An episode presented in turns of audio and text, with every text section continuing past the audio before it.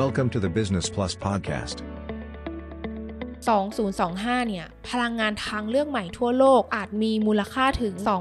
2,152 ล้านดอลลาร์สหรัฐเลย วินเอเนจีปีที่ผ่านมาคือหมื่นล้าน กำไรสุทธิ 4,200 ล้านบาท พลังงานทดแทนจะกลายเป็นหัวใจสำคัญขึ้นมาแทนพลังงานฟอสซิลแน่นอนในอนาคต บิสทอ k บอกทิศคุยเรื่องธุรกิจแบบบวกๆกกับผมท็อปเอกพลมงคลพัฒนากุล และออมธนัญญามุ่งสันติ สวัสดีค่ะพี่ต๊อบ สวัสดีครับ น้องออม ค่ะพี่ต๊อบตามสัญญากับคุณผู้ฟังเขาวที่แล้ว ว่าเราจะคุยเรื่องพลังงานทดแทนใช่ไหม ใช่พลังงานลมนั่นเอง อืม เมื่อวานเราได้มีโอกาสไปสัมภาษณ์มา อืม แต่ว่าน่าเสียดายที่เราไม่สามารถบันทึกเสียงของเขาออกมาได้ เพราะว่าเนื่องด้วยสถานการณ์โควิดเนาะเราก็เลยสัมภาษณ์ออนไลน์ เราก็เลยคิดว่าคุณภาพเสียงอาจจะไม่ดี อืม เพราะงั้นเราเลยจะหยิบประเด็นที่น่าสนใจ จากการสัมภาษณ์ ถูกต้องมาเล่าให้คุณผู้ฟังได้ฟังกัน อือฮึ อย่างละเอียด ซึ่งทุกคนถ้าใครอยากอ่านเนื้อหาเต็มๆนะคะ บวกกับเรื่องธุรกิจอื่นๆด้วย อื ก็สามารถเข้าไปอ่าน หรือว่ารอติดตามนิตยสาร Business Plus ได้ของเดือนกรกฎาคม ใช่แล้ว ซึ่งจริงๆ เดือนนี้ก็มีออกไปแล้ว อือฮึ เป็นเรื่องเกี่ยวกับอะไรคะ เป็นเรื่องเกี่ยวกับเอ่อแรงงาน อืม การทำงานทางไกลครับ เรื่องสกิลใหม่ ๆ ที่โลกกำลังต้องการ ซึ่งใครอยากรู้ว่าทาง World Economic Forum เนี่ย เรียกร้องสกิลอะไรในอนาคตของการทำงาน หรือจะมีอาชีพไหนที่จะหายไปในอนาคตข้างหน้าสำหรับคนที่อยากจะเตรียมตัวสำหรับการ take opportunity เนี่ยนี่ก็เป็นโอกาสที่ดีครับ ที่จะได้อ่านมัน อ่า า น่าสนใจมากก็รอติดตามกันได้นะคะ เป็นนิตยสาร Business Plus หาซื้อได้ทางร้านหนังสือทั่วไป หรือว่าทางออนไลน์ Facebook Business Plus นั่นเอง ใช่แล้ว ขายของกันไปเรียบร้อย เราวกกลับมาที่พลังงานลมของเรากันนะคะ ใช่แล้วครับ ก่อนที่เราจะมาเริ่มกันเรามาพูดถึงพลังงานทั่วโลกกันก่อนเนาะต้องบอกว่าปัญหาปัจจุบันในตอนนี้ก็คือ พลังงานฟอสซิลนะพี่ตอบตามที่ภาครัฐทั่วโลกคาดการณ์ไว้ว่าภายในอีก 50-100 ปีข้างหน้าเนี่ยมีโอกาสที่จะหมดไป อืม เพราะฉะนั้นโลกก็ต้องเตรียมที่จะ สำรองทางเลือก ถูกต้อง จากพลังงานฟอสซิลไปสู่พลังงานทดแทน ใช่แล้ว ซึ่งมีการคาดการณ์ว่าปี 2025 เนี่ย พลังงานทางเลือกใหม่ทั่วโลก อาจมีมูลค่าถึง 2,152 ล้านดอลลาร์สหรัฐเลย อืมมหาศาลเนอะ ใช่ ซึ่งพี่ต๊อบก็จะมีตัวเลขของพลังงานลม ใช่แล้ว ตอนนี้พลังงานลมกำลังการผลิตทั่วโลกเลย อืม ตอนนี้รวมการผลิตอยู่เกือบ 7 4 0 0 0 0 เมกะวัตต์ ซึ่งเป็นปริมาณมหาศาลมาก ในปีนี้ ปี 2020 ครับ อ๋ออื มซึ่งเบอร์หนึ่งก็ไม่ใช่ใครครับ เป็นไชน่าหรือจีนของเราดีพี่จีนของเราเองเขาเรียกสมฐานะว่าที่เบอร์หนึ่งของโลก อ่า ผลิตได้เกือบ 270,000 เมกะวัตต์ อืม โอ้โหแม้ไม่ธรรมดา ก็อย่างว่านะ ว่าที่มหาอำนาจ การจะผลิตพลังงาน ซึ่งเป็นเขาเรียกว่าเป็นหัวใจสำคัญในการขับเคลื่อนเศรษฐกิจเนี่ย ค่ะ ก็ต้อง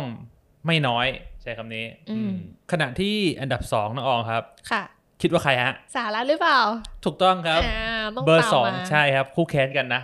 ของสหรัฐแสนหนึ่งหมื่นหนึ่งพันเมกะวัตต์ อืม ก็ตามอยู่เยอะเหมือนกันนะเกิน เยอะ ครึ่งเกินครึ่ง เยอะมาก ส่วนอันดับ 3 คือเยอรมนีครับ ผู้นำสหภาพยุโรปของเราผลิตได้ 54,437 เมกะวัตต์ ขณะที่อินเดียอีกหนึ่งประเทศว่าที่มหาอำนาจในโลกยุคใหม่ ผลิตได้ 38,559 เมกะวัตต์ และปิดท้ายด้วยสเปนอันดับ 5 ครับ 27,084 เมกะวัตต์ อ๋อสเปนก็มาเรื่องของพลังงานลมด้วย ใช่ จาก ครั คราว บ ที่เราที่เราคุยกันเรื่องพลังงานไฮโดรเจนเขาก็เป็นผู้นำในเรื่องของความก้าวหน้า ใช่ในสหภาพยุโรป อ่า เขาก็คือหนึ่งในนั้น ขณะที่พลังงานทางเลือกอย่างลมเนี่ย ค่ะ เขาก็คือติดหนึ่งในท็อปไฟ อ๋อ ในปี 2020 ที่เป็นผู้ที่ผลิตได้มากที่สุดในโลก ก็เป็นอีกประเทศหนึ่งที่น่าจับตามองในตอนนี้ ใช่ครับ ใครที่อยากดูงาน อยากจะกระโจนเข้าไปเล่นในธุรกิจเนี้ยเนี่ยห้าประเทศเนี้ยควรจะต้องมีโอกาสบินไปสักครั้งหนึ่ง ไปดูเขาว่าเขาพัฒนาพวกนี้ไปถึงไหนแล้วนะ ค่ะ ครับผม ซึ่งออมก็ไปเจอตัวเลขมานะคะสำหรับพลังงานลมที่แต่ละประเทศเนี่ยก็มีมูลค่าที่คาดการณ์ว่าในปี 2019 ถึง 2040 เนี่ยจะมีมูลค่าประมาณเท่าไหร่ อืม โดยประเทศที่มีมูลค่ามากที่สุดเนี่ยก็คือสหภาพยุโรป อืม อันนี้ก็จะเป็นในรวมของทางยุโรปเนาะ เป็นในส่วนที่มีมูลค่าสูงสุดอยู่ที่ 376 ล้านดอลลาร์สหรัฐ ครับ รองลงมาคือใครคะให้ทาย จีน อ่าถูกต้อง อยู่ที่ 196 ล้านดอลลาร์สหรัฐ แล้วก็ตามมาด้วยสหรัฐ 98 ดอลลาร์สหรัฐค่ะ แต่อีกประเทศหนึ่งที่ติดท็อป 4 ก็คือเกาหลีใต้นั่นเอง โอ้โห อ่า ไม่ธรรมดาเกาหลีใต้เพื่อน ค่ะ บ้านใกล้ๆเรานี่เอง ใช่ อยู่ที่ 70 ล้านดอลลาร์สหรัฐค่ะ อืม โอเค พอทีนี้เนี่ยต้องบอกว่าทิศทางของพลังงานหมุนเวียนเนี่ยรัฐบาลทั่วโลกก็เห็นถึงปัญหาตรงนี้แล้วแหละ เขาก็ต้องเข้ามาสร้างนโยบายขับเคลื่อนเพื่อที่จะให้มีการสนับสนุนเงินทุน อืม แล้วก็มีการยกเลิกภาษีเพื่อที่จะให้ธุรกิจเนี้ยดึงดูดนักลงทุนให้มากที่สุด เพราะว่าอนาคตก็ต้องยอมรับว่ามันจะต้องเปลี่ยนไปจริง ๆ ต้องเตรียมการเอาไว้ ถูกต้องครับพลังงานทดแทนจะกลายเป็นหัวใจสำคัญ อืม ขึ้นมาแทนพลังงานฟอสซิลแน่นอนในอนาคต ค่ะ อย่างที่บอกไปคราวที่แล้วนะพี่ตอบว่าพลังงานหลักก็คือน้ำมัน อือฮึ พลังงานทางเลือกตอนนี้ก็มีหลายแบบทั้งแบตเตอรี่ไฟฟ้าไฮโดรเจน พลังงานลมหลากหลายมากมายเลย ใช่แล้ว ตอนนี้เนี่ยดูในเรื่องของอาเซียนกันบ้างดีกว่า เป็นยังไงบ้างคะพี่ต๊อบ จริงๆ ต้องบอกว่าในอาเซียนเนี่ยมี 2 ประเทศน่าสนใจ ค่ะ ก็คืออินโดนีเซียกับเวียดนาม แต่เราจะเรื่องมาที่เวียดนามก่อนเวียดนามเนี่ยจากที่มีโอกาสได้คุยกับทาง CEO ของบริษัทวินเอเนจีเนี่ย ค่ะ ท่านก็ได้ให้ข้อมูลนะครับว่าเวียดนามเนี่ยเป็นประเทศที่มีแผนพัฒนาพลังงานทางเลือกหรือ power development plan หรือ PDP เนี่ยออกมาต่อเนื่องทุกปีเลย อืม ซึ่งตรงเนี้ยก็เป็นตัวบอกว่าเวียดนามมีความจริงจังในการพัฒนาอุตสาหกรรมพลังงานทางเลือกอย่างมาก เป็นการสะท้อนถึงความพร้อมในการจะทานฟอร์มตัวเองครับเข้าสู่อุตสาหกรรมใหม่ๆ เช่นเดียวกันกับอินโดนีเซีย อินโดนีเซียเองก็มีมีเขาเรียกว่าเวลคัมยินดีต้อนรับ นักลงทุน นักลงทุนต่างชาติที่จะเข้ามาลงทุน อ๋อ แต่ว่าเนื่องจากว่าในอินโดนีเซียเนี่ยตลาดใหญ่ แล้วก็คู่แข่งมาก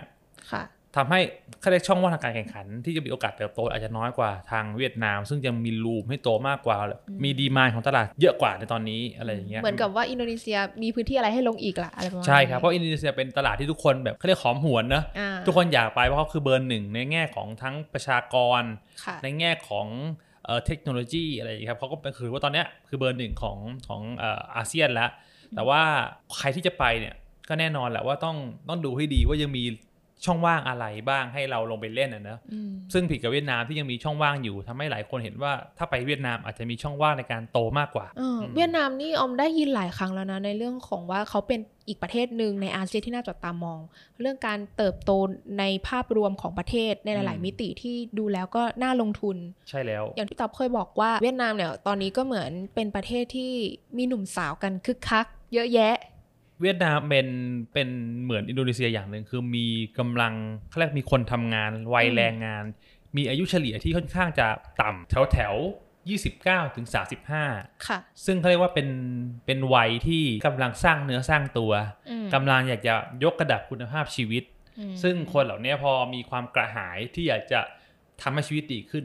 พวกเขาก็จะช่วยกันขับดันเศรษฐกิจหรือผลักดันเศรษฐกิจให้มีโอกาสเติบโตอะไรอย่างเงี้ย อืม ซึ่งทำให้พอเห็นแรงงานอย่างเงี้ยเยอะ คนก็อยากจะไปลงทุนเพราะรู้สึกว่าเฮ้ยคนมันแบบมีแรงจูงใจที่จะสร้างชาติโอกาสที่เศรษฐกิจจะโต เออ จะมีกำไรมีรายได้ก็สูงใช่ไหมอืม ทีนี้กลับมาดูในฝั่งของประเทศไทยกันบ้างเนาะในเรื่องของพลังงานไฟฟ้าเนี่ย ครับ ภาครัฐเนี่ยโดยปกติแล้วการทำพลังงานไฟฟ้าภาครัฐจะต้องเข้ามาควบคุม อืม ในเรื่องของนโยบายต่างๆ เพราะว่าถ้าไม่ควบคุมภาคเอกชนเหล่านี้ก็อาจจะผลิตพลังงานไฟฟ้าออกมา ให้เราใช้ในราคาที่สูง อืม ซึ่ง Win Energy เนี่ยก็เป็นหนึ่งในบริษัทรายใหญ่ของไทยที่ก็มีบทบาทในการผลิตพลังงานไฟฟ้า อย่างที่พี่ต๊อบไปสัมภาษณ์มาเมื่อวาน ใช่ครับวินเอเนจีเป็นเป็นเบอร์หนึ่งต้องบอกเป็นเบอร์หนึ่ง อืม ของประเทศไทยในตอนนี้ แล้วก็เป็นเบอร์หนึ่งในภูมิภาคอาเซียน ในแง่ของพลังงานทางเลือกที่เป็นลม เขามีโครงการอยู่ในจังหวัดโคราชเนอะ เอ่อ กับชัยภูมิเป็นหลัก ซึ่งตรงนั้นน่ะก็เป็นจุดที่มีเขาเรียกว่าอะไรนะ ลมดี ลมดีถูกต้องลมดีที่สุดในไทยกับอีกจุดหนึ่งที่ทางซีอบอกก็คือภาคใต้ แต่ภาคใต้ยังมีข้อจำกัดในเรื่องของภูมิศาสตร์อยู่บางส่วนนิดหน่อย อืม อ่า ล่าสุดเนี่ยทาง Win Energy ก็เพิ่งจะการดำเนินการจ่ายไฟเชิงพาณิชย์ไปอีกโครงการหนึ่งในปีที่ 2019เป็นโครงการล่าสุดตอนนี้โครงการเขามีประมาณ8โครงการละ อื อื ม มซึ่ง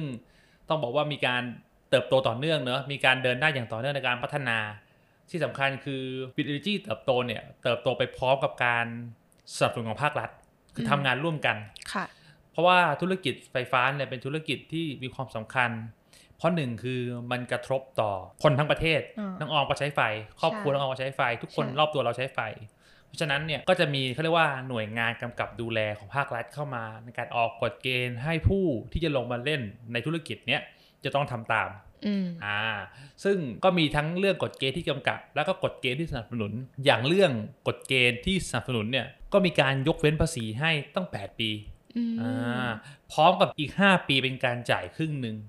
ซึ่งนั่นหมายความว่าวินเนจีได้รับสิทธิยอดหลักภาษี ในแง่ของการทำธุรกิจพลังงานลมเนี่ยเกือบ13 ปี ซึ่งตรงนี้ทำให้เหมือนเป็นการช่วยเหลือ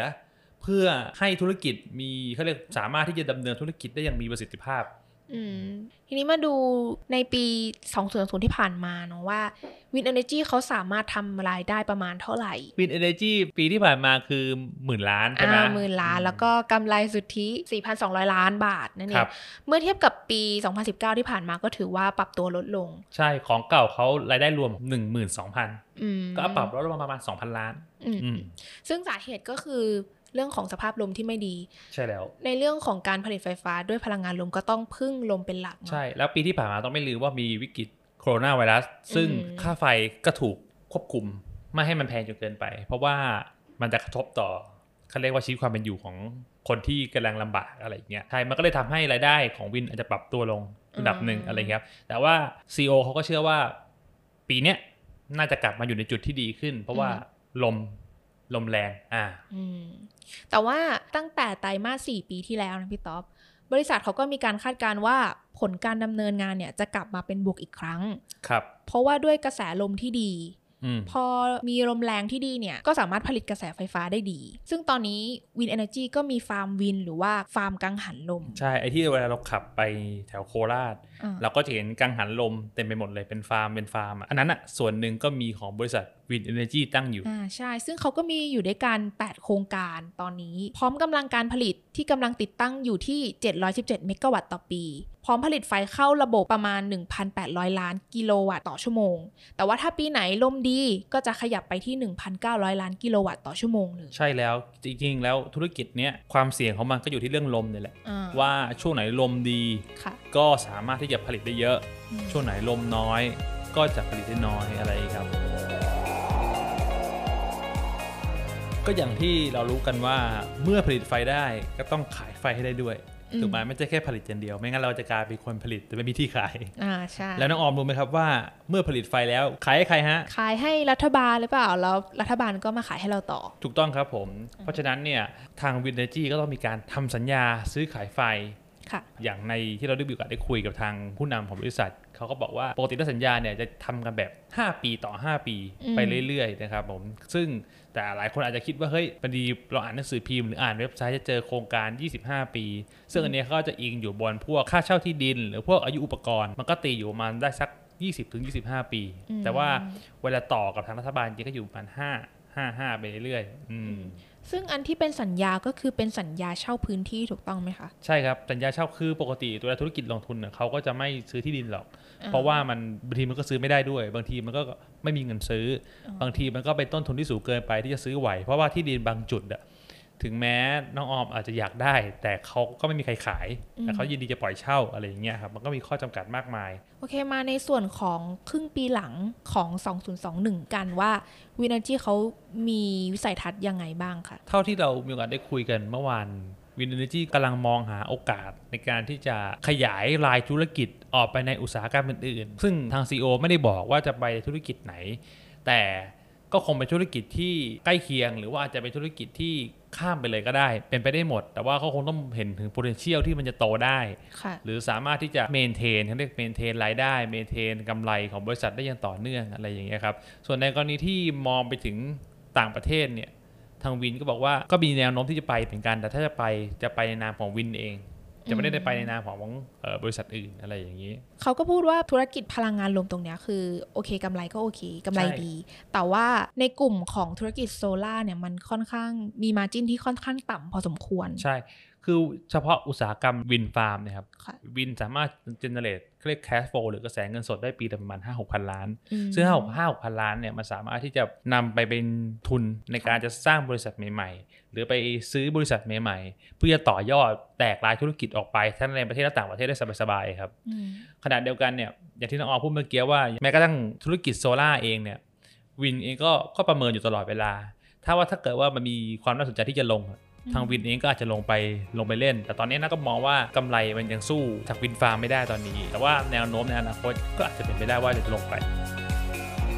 ทีนี้ในเรื่องของ disruption ในยุคของการ disruption อย่างนี้ Vinergy เขาจะได้ประโยชน์หรือว่าสิ่งนั้นมันจะเป็นผลเสียกับเขายังไงบ้างคะ เท่าที่คุยครับก็คือทาง CEO ก็บอกว่าจริงๆแล้วการ disruption เนี่ยเป็นประโยชน์ต่อ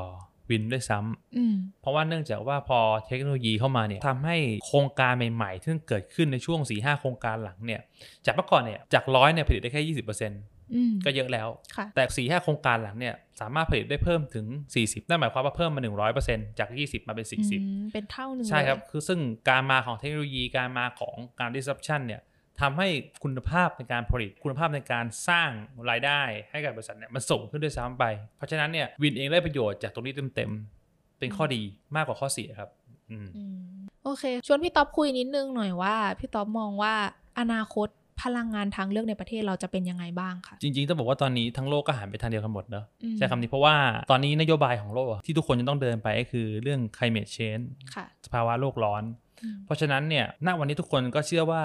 พลังงานทางเลือกคือคำตอบ อืม ถูกไหมเพราะว่าทุกคนมองว่าน้ำมันเนี่ยคือตัวที่ทำให้โลกร้อน มีส่วนหนึ่งที่ทำให้โลกร้อน เพราะฉะนั้นเนี่ยน้ำมันเนี่ยซึ่งเป็นทางหลักมาตลอดร้อยปีเนี่ยก็กำลังจะต้องหลีกทางไปเป็นทางรอง อืม แล้วให้พลังงานทดแทนที่ทุกคนมองว่าเป็นทางรองเนี่ยขึ้นมาเป็นทางหลักใน 50-100ถึง100 ปีจากนี้ ซึ่งก็ขึ้นอยู่กับว่าจะมีพลังงานอะไรที่ดีกว่านี้ขึ้นมาไหมอะไรอย่างเงี้ยครับ อืม ซึ่งก็ต้องไปดูเรื่องอย่างไฮโดรเจนที่เราคุยกันไปเมื่ออาทิตย์ที่แล้วว่าไฮโดรเจนจะมีบทบาทเร็วกว่าที่คิดไว้ไหม